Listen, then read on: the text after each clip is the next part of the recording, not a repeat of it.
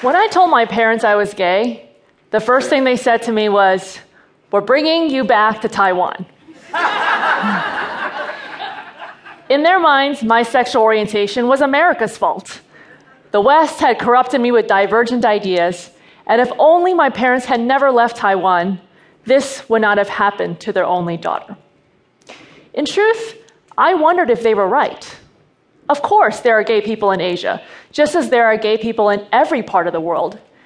But is the idea of living an out life, in the I'm gay, this is my spouse, and we're proud of our lives together kind of way, just a Western idea?